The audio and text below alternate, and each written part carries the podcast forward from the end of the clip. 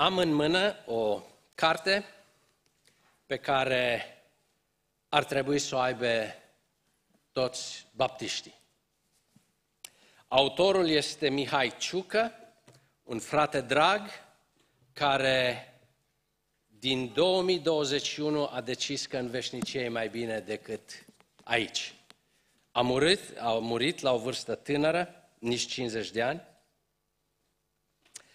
nici 60 de ani, am vrut să spun, dar a lăsat ceea ce este acum tipărit o operă voluminoasă. Trei volume, peste 2000 de pagini, cu titlul Baptiștii din România. Asta era primul segment pe care a dorit să scrie Mihai. Cu siguranță pregătea și o altă serie. Volumul 1, 2, 3 se ocupă doar de pionierii mișcării baptiste în România. Cele trei volume nu sunt ieftine, 250 de lei, dar își merită pe deplin costul. Pentru că lucrarea pe care Mihai Ciucă o face aici depășește tot ceea ce s-a scris despre istoria baptiștilor din România până acum. Da, ne bucurăm de cartea, de volumele fratelui uh, Alexa Popovici. Ne bucurăm de volumele fratelui uh, Bunaciu, Ioan Bunaciu, Bunaciu senior. Ne bucurăm de alte scrieri care au fost oarecum biserică de biserică, zonă de zonă, așa cum ne spunea și Sami. Dar ceea ce găsiți aici este absolut unic. Fratele Mihai nu s-a dus la alte cărți, în primul rând, ca să se informeze. S-a dus la arhive. S-a dus să facă cercetare de istoric. Nu s-a dus să întrebe, măi, cum s-a întâmplat atunci? Spunem ce mai ții tu minte. O făcut și asta. Dar s-a dus la primării. S-a dus la arhivele locale. Nici acum nu-mi dau seama cum o reușit să scrie o astfel de lucrare. Pentru că Mihai nu este un, uh, nu a fost un istoric cunoscut, dar ceea ce țin eu în, în mână și ceea ce sper că fiecare din voi veți avea în bibliotecă, și nu numai în bibliotecă, dar și citit, sunt, este o comoară care ne arată în plus ce înseamnă să fii baptist. Încep aici pentru că prima parte a volumului, a volumului întâi din cele trei volume, ne plasează în uh, Europa secolului XVIII și XIX, când mișcarea baptistă, care începuse în Anglia la câteva decenii după reformă, ajunge în Europa. Și cu ajutorul internetului, ajungeți să-l vedeți pe cel care a fost folosit în mod absolut unic de Dumnezeu în răspândirea credinței baptiste. Johann Gerhard Onken, 1800-1884. Ascultați câteva porțiuni despre acest Onken. Născut pe 26 ianuarie la vară, a fost botezat ca copil și a primit confirmarea în cadrul Bisericii Luterane fără a beneficia însă de un minim de instruire spirituală. A rămas orfan și a fost crescut de bunicii săi, bunicii materni ai lui. La prima întâlnire, după mai mulți ani petrecuți și în Anglia, se reîntoarce în Germania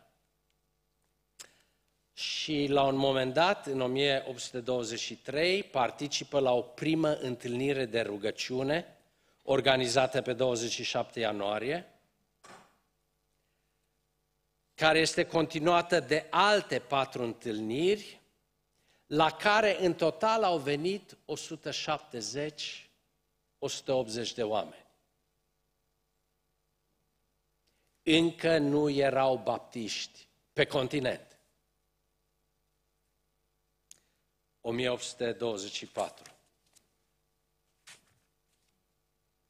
În 1834, la vârsta de 34 de ani pentru el, ajunge la Hamburg, primește botezul adult și după botez Onken se va ocupa strict de creșterea bisericii din Hamburg, dedicându-și plenar misiunea de răspândire a Evangheliei prin plantarea de biserici baptiste. 1983, prima biserică baptistă pe continent.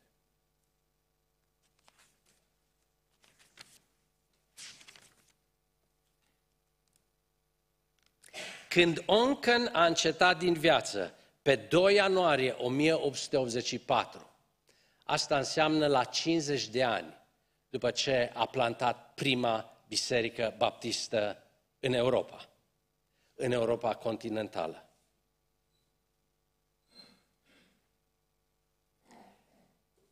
Pe continent existau deja 30 de mii de baptiști în 50 de ani. Câți ani am sărbătorit noi biserica asta? Acum un an? 40 de ani. Mai puneți un 10 și vedeți ce înseamnă în istorie, ce se poate face în istorie în 50 de ani. De la zero la 30 de mii de baptiști. Biserici, să-l, să-l auziți pe Mihai Ciucă. Baptismul era răspândit în nordul continentului, din Danemarca, Suedia, Norvegia, până în țările Baltice și în Rusia, la Sankt Petersburg, în centrul și estul continentului s-a extins din Elveția, Austria, Ungaria, Cehia, Slovacia, România și Bulgaria, până în Ucraina și Georgia. În altă ordine de idei, credincioșii baptiști germani care au emigrat înspre Statele Unite, formaseră deja numeroase biserici de baptiști în SUA, în Canada, Africa de Sud, Australia și America de Sud. În 1914, Europa continentală erau 1182 de biserici baptiste. La nici 100 de ani după fondarea primei biserici baptiste în Europa. La 90 de ani erau deja 1182. Ă, oare câți membri erau? 139.270 de membri. De menționat că cifrele reprezintă doar adulții botezați, nu și copiii și aparținătorii familiilor. La Biserică Betel, iată ce se poate face în istorie. În 50 de ani să ajungi cu atâta efort, vreau să vă reamintesc că nimeni din Europa în acea vreme nu spunea, o, ce ne bucurăm că au venit baptiștii, vă rog, vă rog frumos, haideți, ajutați-ne. Nu, erau persecuții din toate colțurile. De la Biserica Catolică, la Biserica Luterană, la Biserica Reformată, la Biserica Ortodoxă. Mihai Ciucă face o lucrare incredibilă să descrie activitatea misionară a acestor oameni, toți fiind, într-un fel sau altul, rezultatul lucrării pe care Dumnezeu o face prin Oncan. Descrie cum s-a ajuns în România, colportorii de carte, de Biblie, de tractate. La un moment dat spune, au mers cu carul cu boi de la Oradea la Cluj, că nu erau trenuri, nu era linie ferată acolo. O să revenim la Oncan, pentru că ceea ce face el în anul, în anii 1800, apostolii au făcut cu 2000 de ani înainte și ne-au lăsat nou un model pe care unii, așa cum este Oncan, l-a luat ca model de viață. S-a implicat în el. Alții, așa cum spuneam data trecută, când va vrea Domnul să-i mântuie pe păgâni, o să găsească El cum să-i mântuiască. Nu-i treaba ta, tinere, să te duci în misiune. Suntem în uh, capitolul 15 și 16 și vreau doar să vă reamintesc unde suntem ca plasament în uh, această carte fără egal în Noul Testament.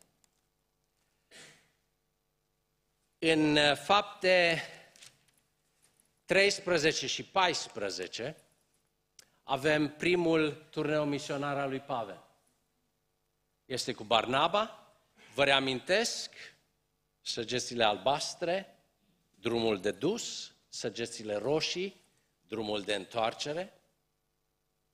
Pleacă din Antiohia, în Cipru, după aceea trec în sudul Asiei Mici, Icaonia, după aceea Licaonia, ajung până la Listra și Derbe și după aceea face cale întoarsă.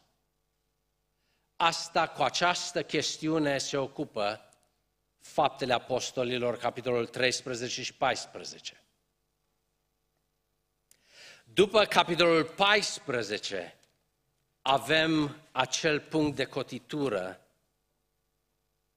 în capitolul 15. Când în urma acestei, acestui turneu misionar, când în urma cum se încheia acest turneu misionar. După venirea lor, au adunat biserica, au istorisit tot ce făcuse Dumnezeu și, în mod special, subliniat cu culoare fluorescentă, cum deschisese Dumnezeu neamurilor ușa credinței. Aveai butucul credinței creștine în iudeii care îl mărturiseau pe Hristos ca Domn în iudei încreștinați, în iudei care îl mărturiseau pe Hristos ca Mesia al lor. Dar în urma acestui prim turneu misionar, balanța etnică se schimbă. Dintr-o dată, credința creștină nu mai este majoritar iudaică. Acum sunt neiudei veniți la credință. Cum aduci pe, această, pe aceste două ramuri enorm de diferite între ele? Cum le aduci să stea sub același acoperământ? Pentru că unii dintre iudei, unii dintre farisei creștini spuneau, ei neamurile, trebuie să se taie împrejur, trebuie să păsească legea lui Moise. Punct. Fără asta, nu au ce căuta la Dumnezeu. Da, e bine să crezi, e ajută să crezi în Hristos, dar fără tăierea împrejur și fără ținerea legii nu există mântuire. Pavel și Barnaba veneau și spuneau, nu, nu, nu, stați, stați, stați, stați, stați, stați puțin. Hristos ne-a eliberat de sub jugul legii. Da, legea a avut o misiune, legea și-a împlinit misiunea, acum intrăm în perioada în care legea lui Hristos este singura lege pentru noi. Și pentru iudei care cred în Hristos și pentru neiudei care cred în Hristos. Ei, această dispută a fost atât de mare, ne spune Pavel, încât a fost nevoie de un conciliu.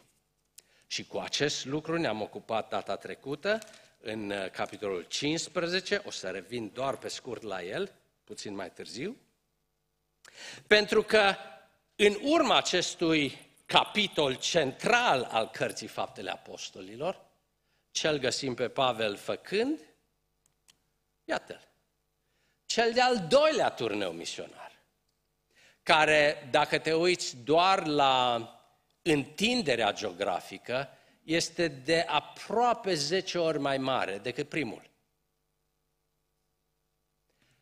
Nu mai mult de 3, 4, 5 ani între cele două.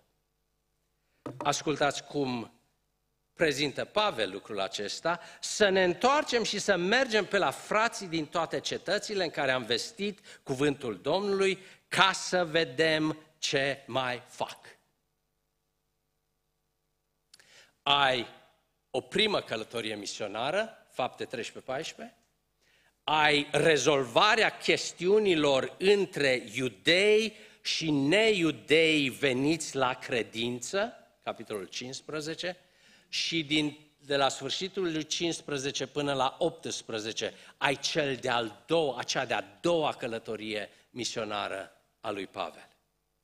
Pe asta o începem în această duminică și pentru următoarele două, trei duminici o să rămânem în această a doua călătorie misionară. Vreau doar să observați câteva lucruri vis-a-vis de Pavel și de această călătorie, poate în comparație cu felul în care prima călătorie a început.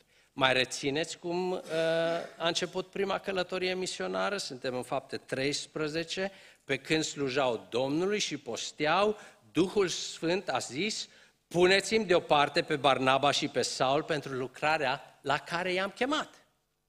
Inițiativa a fost clar a Duhului Sfânt în acest fel.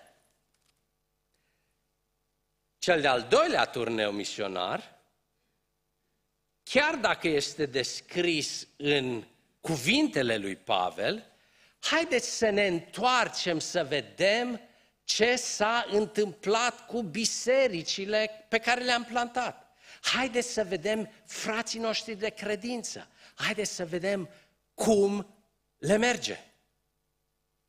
Vă reamintesc că nu era internet, nu era radio, nu era televiziune. Singurul mod în care puteai să ții contactul cu prietenii tăi din altă parte era fie prin epistole, fie prin vizite. Și iată-l pe Pavel de data aceasta, știind că cu o plantare de biserici nu rezolv toate problemele, pornește la cel de-al doilea turneu misionar. Haideți să vedem ce fac frații noștri de credință. Odată merită când ai obosit să trăiești viața ta de credință. Când crezi că nu mai este zel, nu mai este suc în ea, nu mai este gust, Merită să citești scrisorile lui Pavel odată doar ca să-i vezi strategia lui de lucrare. Cât de neliniștit era când știa că plantase o biserică, o adunare de credincioși care îl mărturisesc pe Hristos și trebuia să meargă mai departe Și în urma lui veneau alții care încercau să demoleze tot ce a crescut el, tot ce a clădit el. Mă mir că treceți așa de repede de la cel ce va chema prin Harul lui Hristos la o altă Evanghelie, nu că este o altă Evanghelie. Și Pavel o viață întreagă se frământă cu această problemă. Merg, plantez o biserică, dar trebuie să merg mai departe. Ce se întâmplă cu frații ăia care rămân în, în urmă? Și citiți 1 Tesaloniceni, 2 Tesaloniceni, 1-2 Corinteni, să vedeți pulsul inimii lui Pavel. Nu pot să trăiesc fără să am vești de la voi. De aceea l-am, l-am trimis, contrar planurilor inițiale, l-am trimis pe Timotei să, să-mi aducă vești de la voi, că nu mai puteam de dor de voi. De mirare că misiunea creștină a ajuns până în anul 2000, când este începută de astfel de oameni care dacă fac ceva pe lângă misiune, este să-și toarne inima, zelul și pasiunea lor următoarei generații. Așa a ajuns Evanghelia la tine, frate și soră. Așa a ajuns Evanghelia la mine. Nu prin îngeri, ci prin martori care au văzut, au trăit, au transmis mai departe. Deci există un nou imbold, de data aceasta Pavel este cel care vrea să viziteze frații ca să vedem ce mai fac. Aici este o paranteză interesantă în Biblie, în Cartea Faptele Apostolilor, versetul 37 până la 41. Nu vreau să insist prea mult asupra lui. În parte, Amiel a explicat motivul pentru care Ioan Marcu pleacă și se desprinde de echipa misionară în prima călătorie. Și cred că, cred că are dreptate. Acest verset nu face referire la motiv, ci doar la faptul că ai doi misionari de rang apostolic care ajung să nu se înțeleagă unul cu celălalt.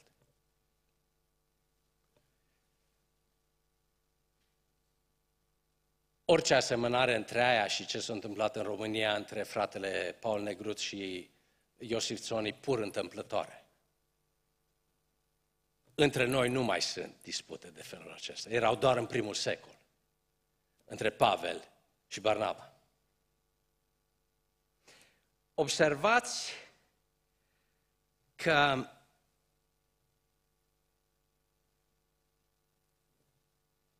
găsești în aceste patru versete unul sau una dintre rațiunile principale pentru care să citești Biblia. Să crezi Biblia. Luca putea foarte bine, foarte ușor să măture sub preș această dispută. Să, de ce să scrii despre cearta lui Pavel cu Barnaba? Mai ales că Barnaba era cel care l-a pus în lucrare pe Pavel, din punct de vedere uman, Barnaba îl aduce pe Pavel la ucenici, Barnaba îl introduce pe Pavel apostolilor, când încă era Saul, Barnaba este cel care se îngrijește ca uh, apostolii să-l primească pe Pavel și Pavel să aibă o mărturie printre ei și așa mai departe. Și iată că ajung la o neînțelegere. O neînțelegere pe care Luca, autorul, putea foarte ușor să o ignore. De ce să spunem în secolele celelalte că a fost o ceartă între Pavel și Barnaba. Da, o să spunem despre Anania și Safira, că acolo, da, este un lucru, un păcat mare pe care biserica trebuie să fie, să-l, să știe. Da, despre aia scriem. Dar despre certurile și conflictele dintre uh, slujitorii noștri, măi, măi, Luca, nu cred că e bine să scrii. Iată de ce, frate și soră, merită să pui Biblia ca una dintre cele mai oneste cărți care au fost scrise vreodată. Cărți scrise fără intenția de a-ți arăta doar lucrurile bune. Cărți, cărți scrise ca să-ți arate istoria așa cum s-a întâmplat. Secolul XVII, în Anglia, într-o tranziție de la monarhie la republică, un fel de republică, Oliver Cromwell, care era lordul protector al insulei, a ajuns să îi se ceară să îi se facă un portret și în pregătirea portretului, el, Oliver Cromwell, a văzut că artistul care îi picta proiect, uh, portretul a început să șteargă din negii pe care avea pe frunte și pe față. Și Oliver Cromwell îl oprește și spune, pictează-mă așa cum sunt, cu negi cu tot. Iată ceea ce ne dă Luca. Luca ne dă biserica primară cu negi cu tot. Nu ignoră părțile dificile, părțile grele, episoadele de care ai vrea să uiți. Nu le pune acolo, pentru că în ele găsim noi astăzi și a găsit Biserica lui Hristos de-a lungul a 2000 de ani. Lecții despre cum să treci peste astfel de dificultăți. Avem, deci, o nouă echipă. De fapt, sunt două noi echipe. Este echipa lui Barnaba și Ioan, Marcu, care merg în Cipru și despre ei nu mai citim.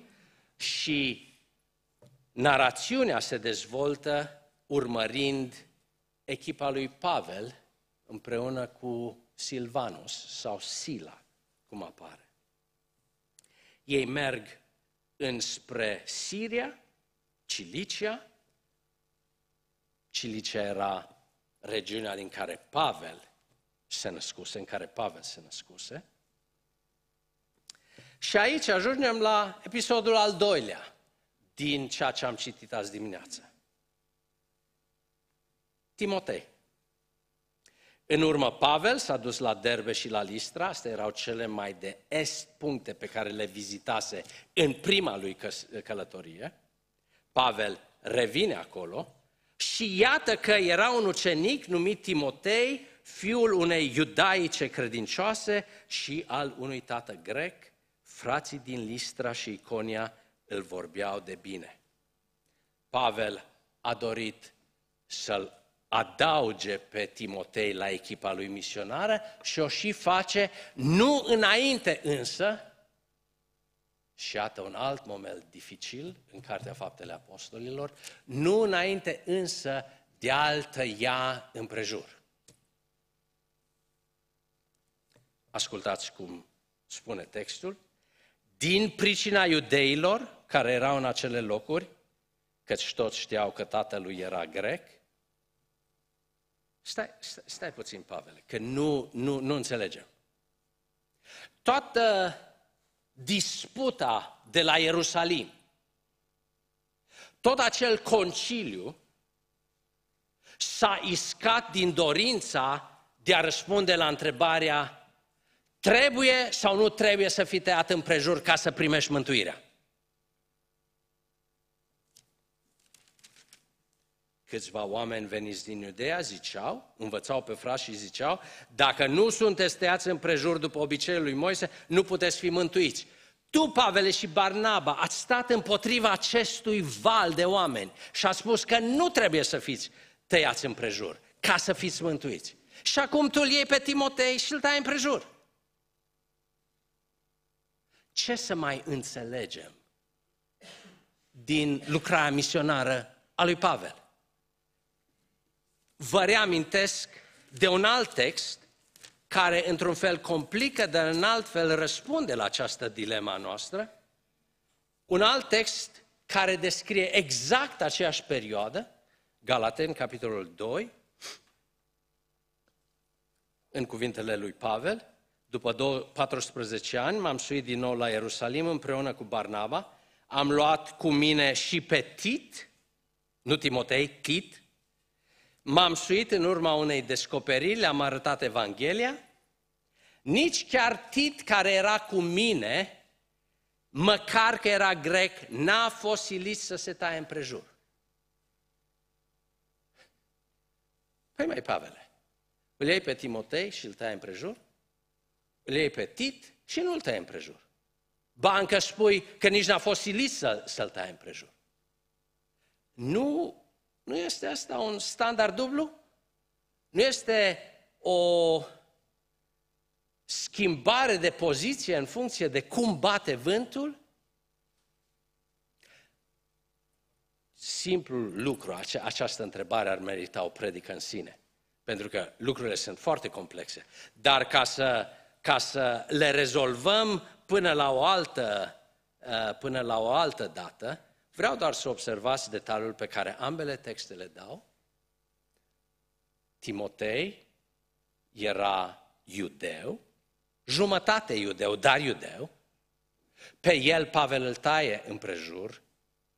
Pe când Tit era grec, era un reprezentant al neamurilor, al neiudeilor și în, cons- în consecvență cu ceea ce adunarea de la Ierusalim a hotărât, nu a trebuit să se taie împrejur. Și aici merită să fac în două, trei minute o revenire la ceea ce duminica trecută am, acum două duminici, am, am lăsat în suspensie. Doar vreau să vă readuc aminte. La conciliul din Ierusalim s-a decis că da,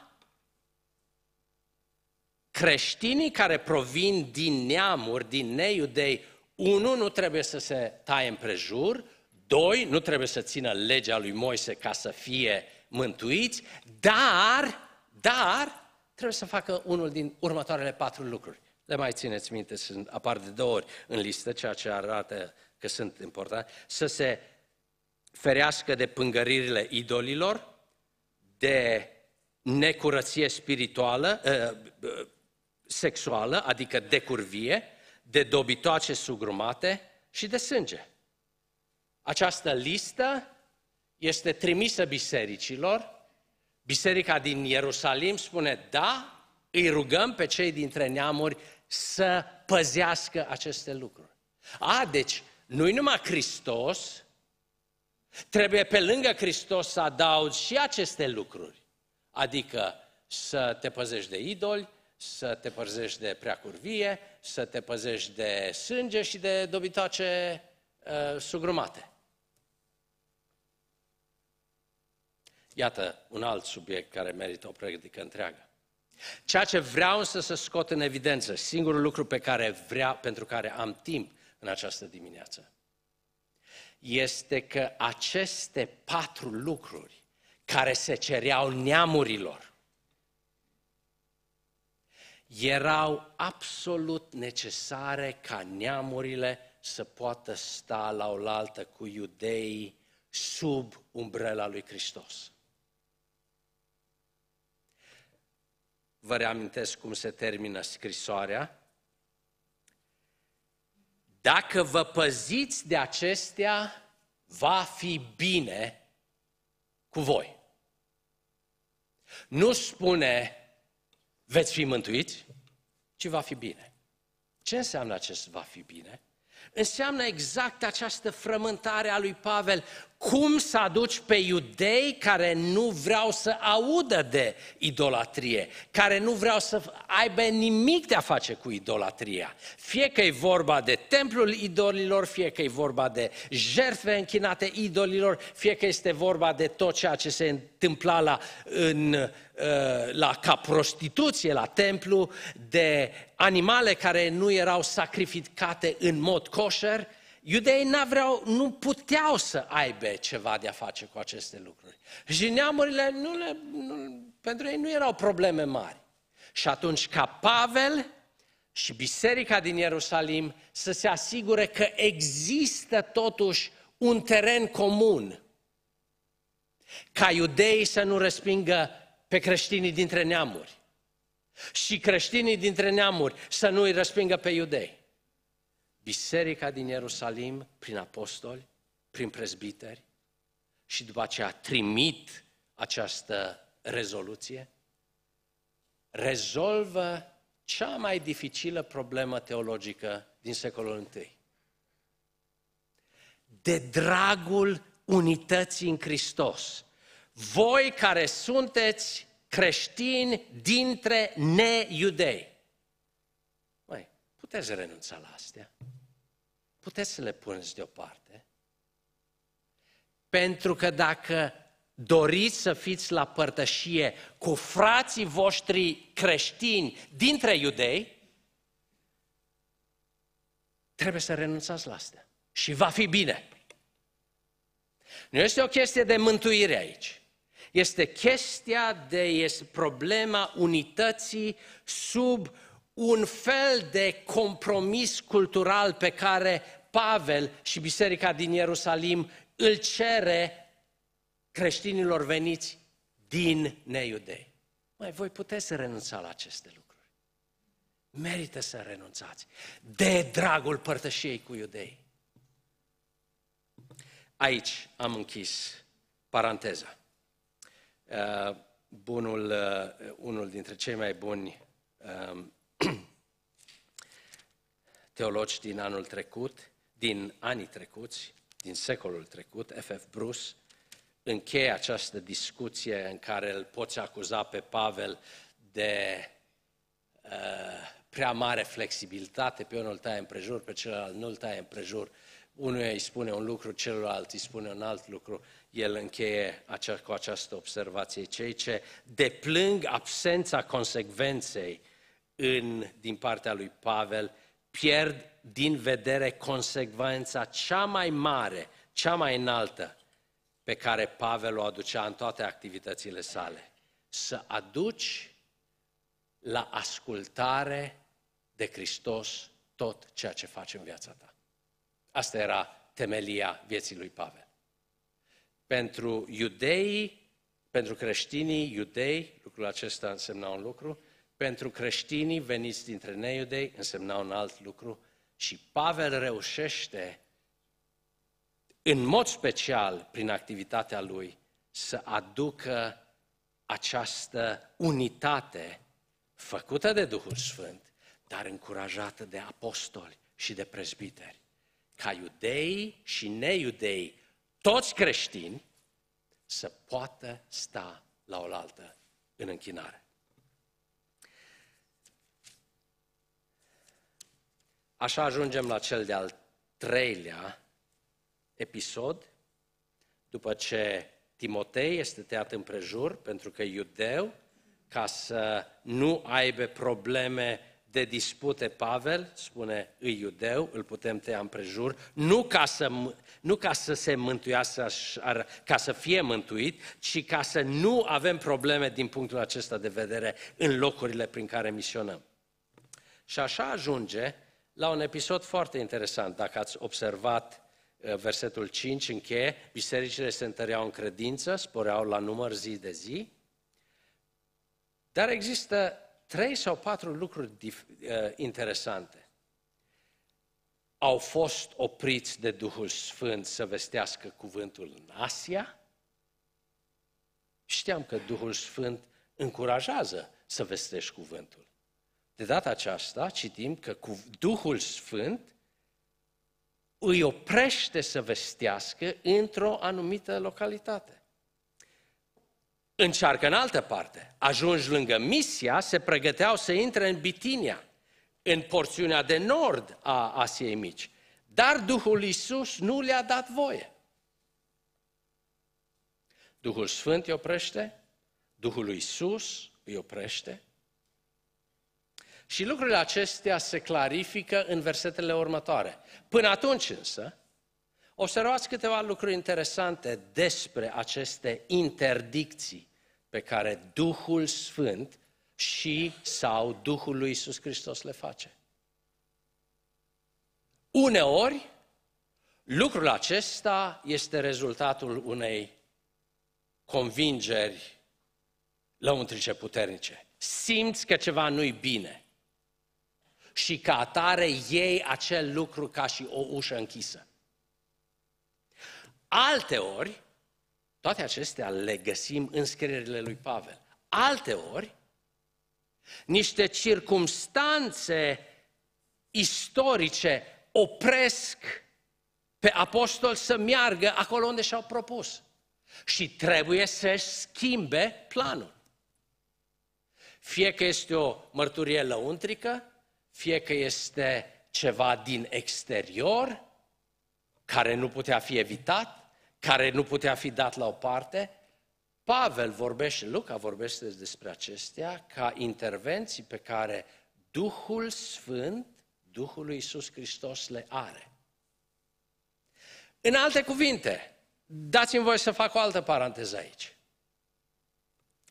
Cât de flexibile sunt planurile pe care le faci tu?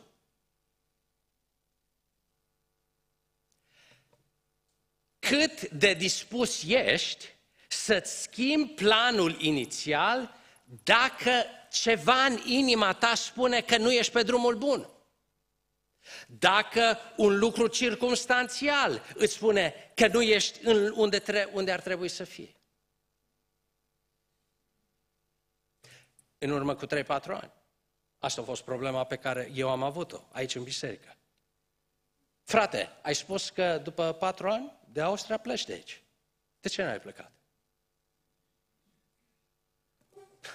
Nu vreau să mă fac un Pavel, că nu sunt un Pavel.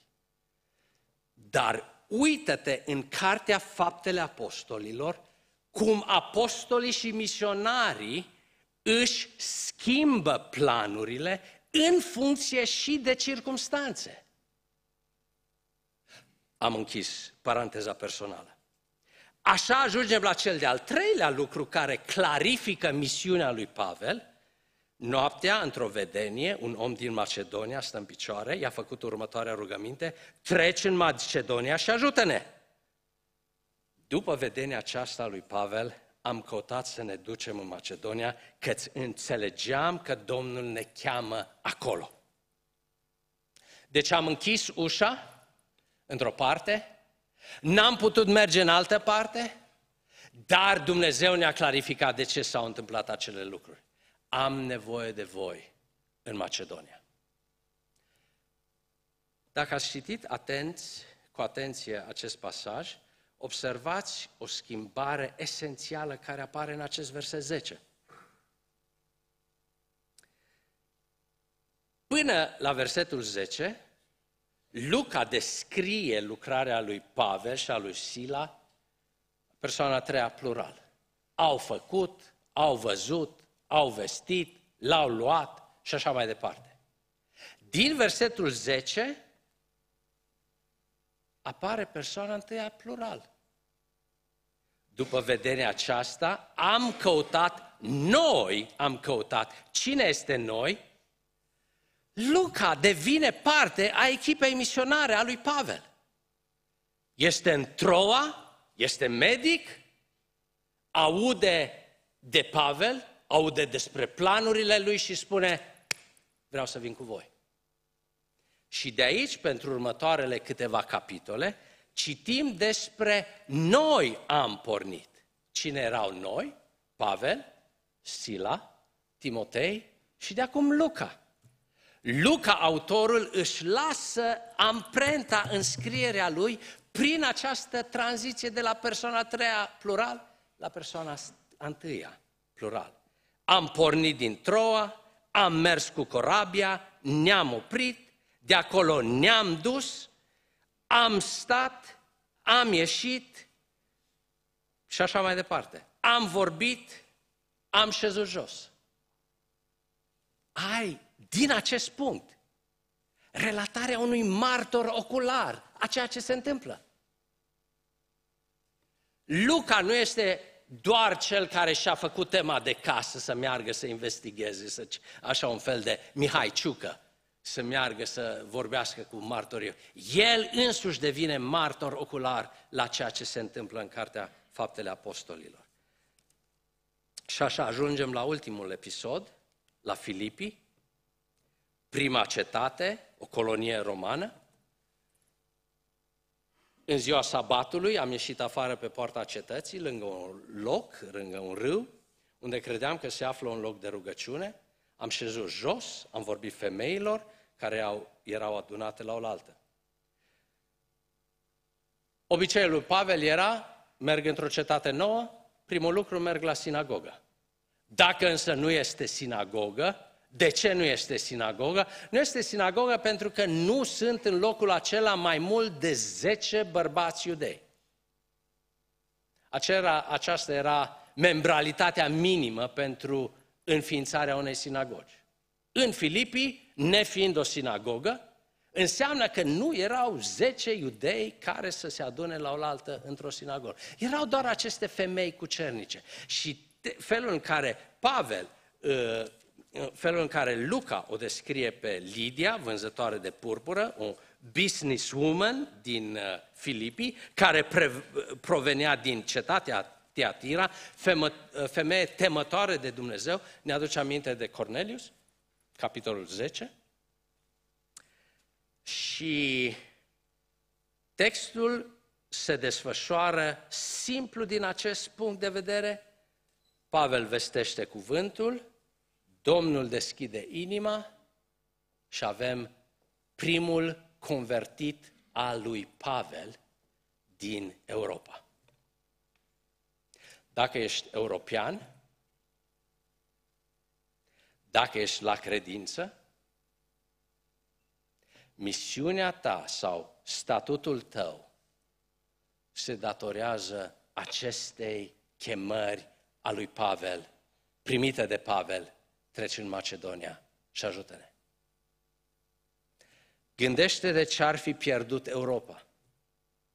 Dacă în loc de treci în Macedonia și ajută-ne, mesajul era vino în Etiopia și ajută-ne aici. Sau du-te înspre India și ajută-ne acolo. Dumnezeu alege Europa ca purtătoare acestui mesaj al Evangheliei. Poate și datorită faptului că Imperiul Roman îți asigura o anumită flexibilitate de drum, de pace și așa mai departe. O rânduire socială era deja pusă jos. Pavel doar se mulează pe acestea și le folosește în scopul Evangheliei.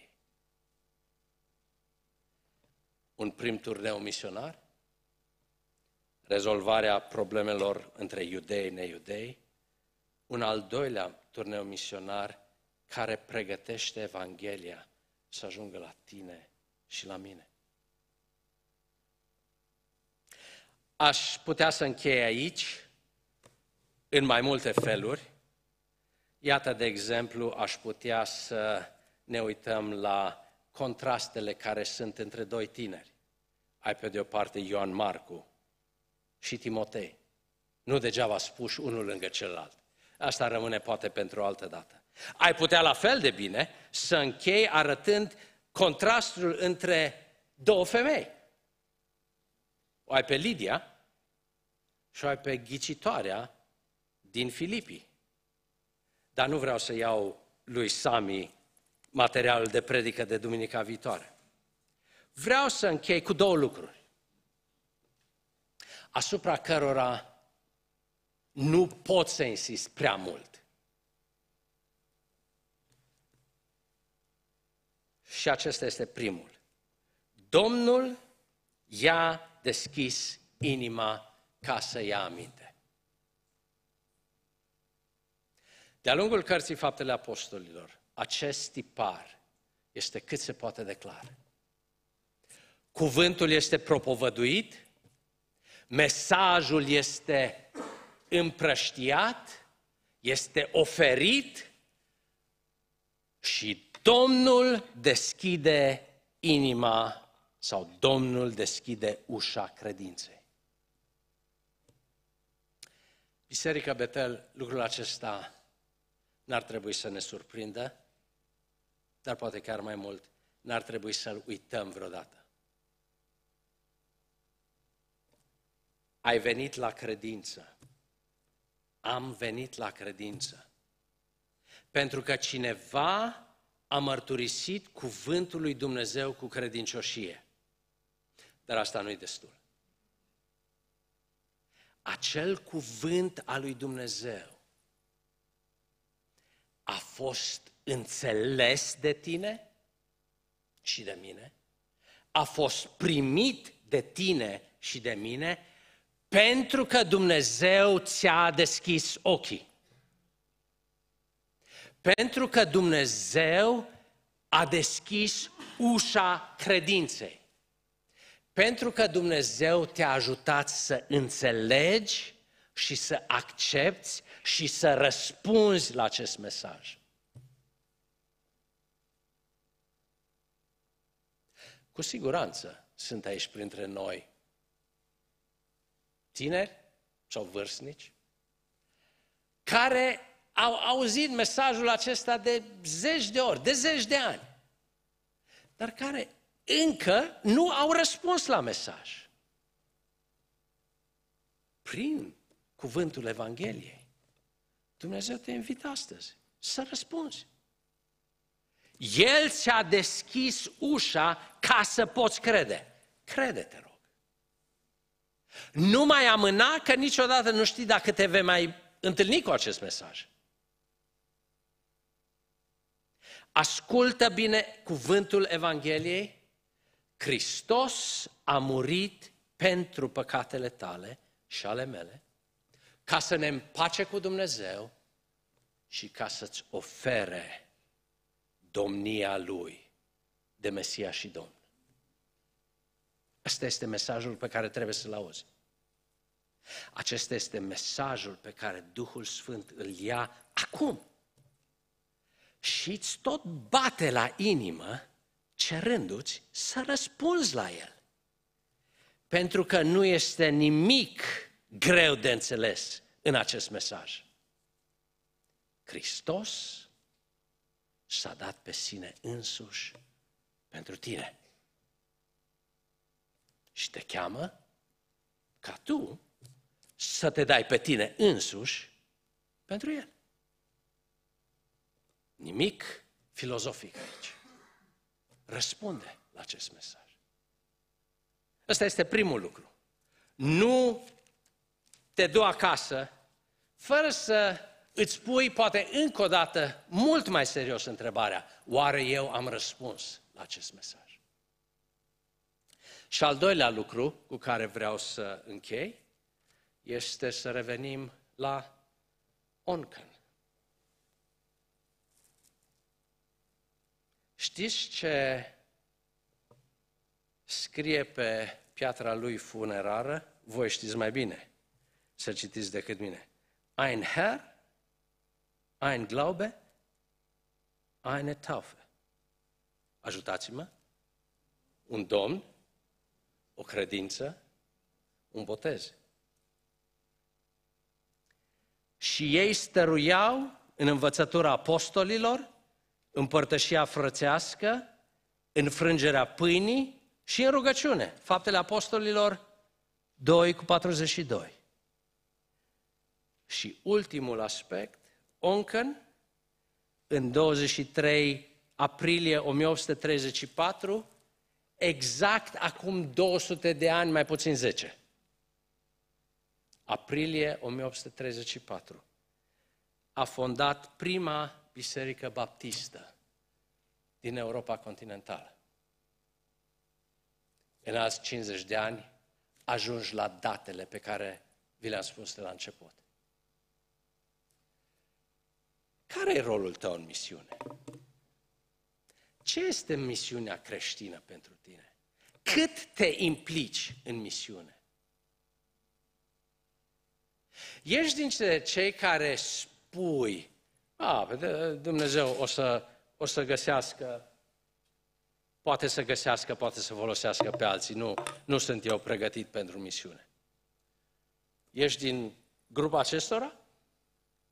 Sau ești din grupa celor care poartă ADN-ul lui Oncan?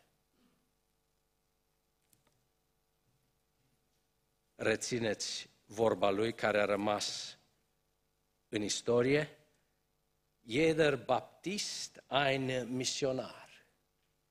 Fiecare baptist, ajutați-vă, un misionar. Iată cum ajungi la 30.000 de baptiști în 50 de ani. Iată cum ajungi la 192.000 de baptiști într-o sută de ani. Iată cum ajungi de la o singură biserică la 1190 de biserici în 50 de ani. Fiecare baptist un misionar. Asta este provocarea pe care Oncan ți-ar face-o ție astăzi.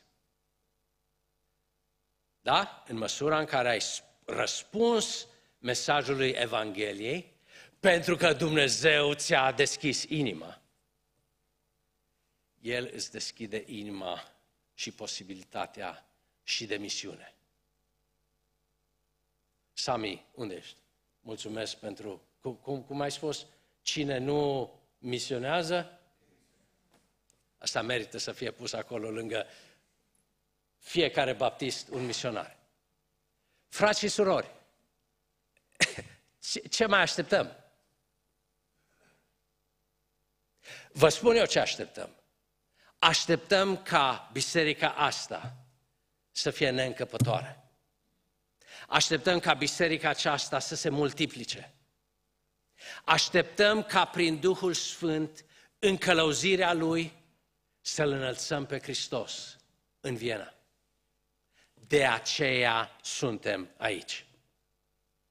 Tu crezi că ești aici ca să ai o viață mai bună? Sau ca să lucrezi într-un domeniu pe care nu îl aveai în țară?